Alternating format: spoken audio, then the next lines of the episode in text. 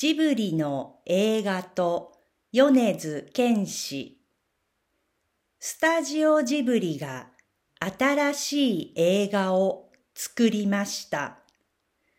7月14日の金曜日から日本の映画館でロードショーをしています。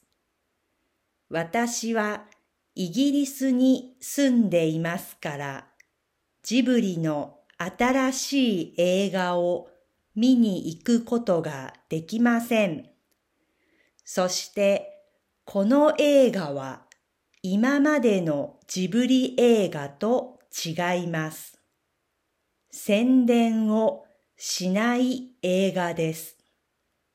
例えば映画の予告編がありません。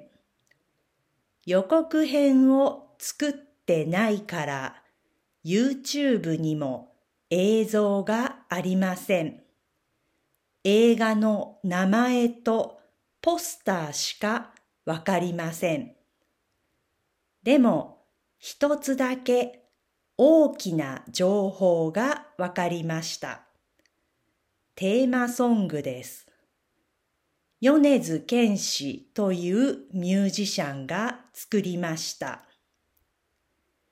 米津玄師の歌はもう Spotify などで聞くことができます。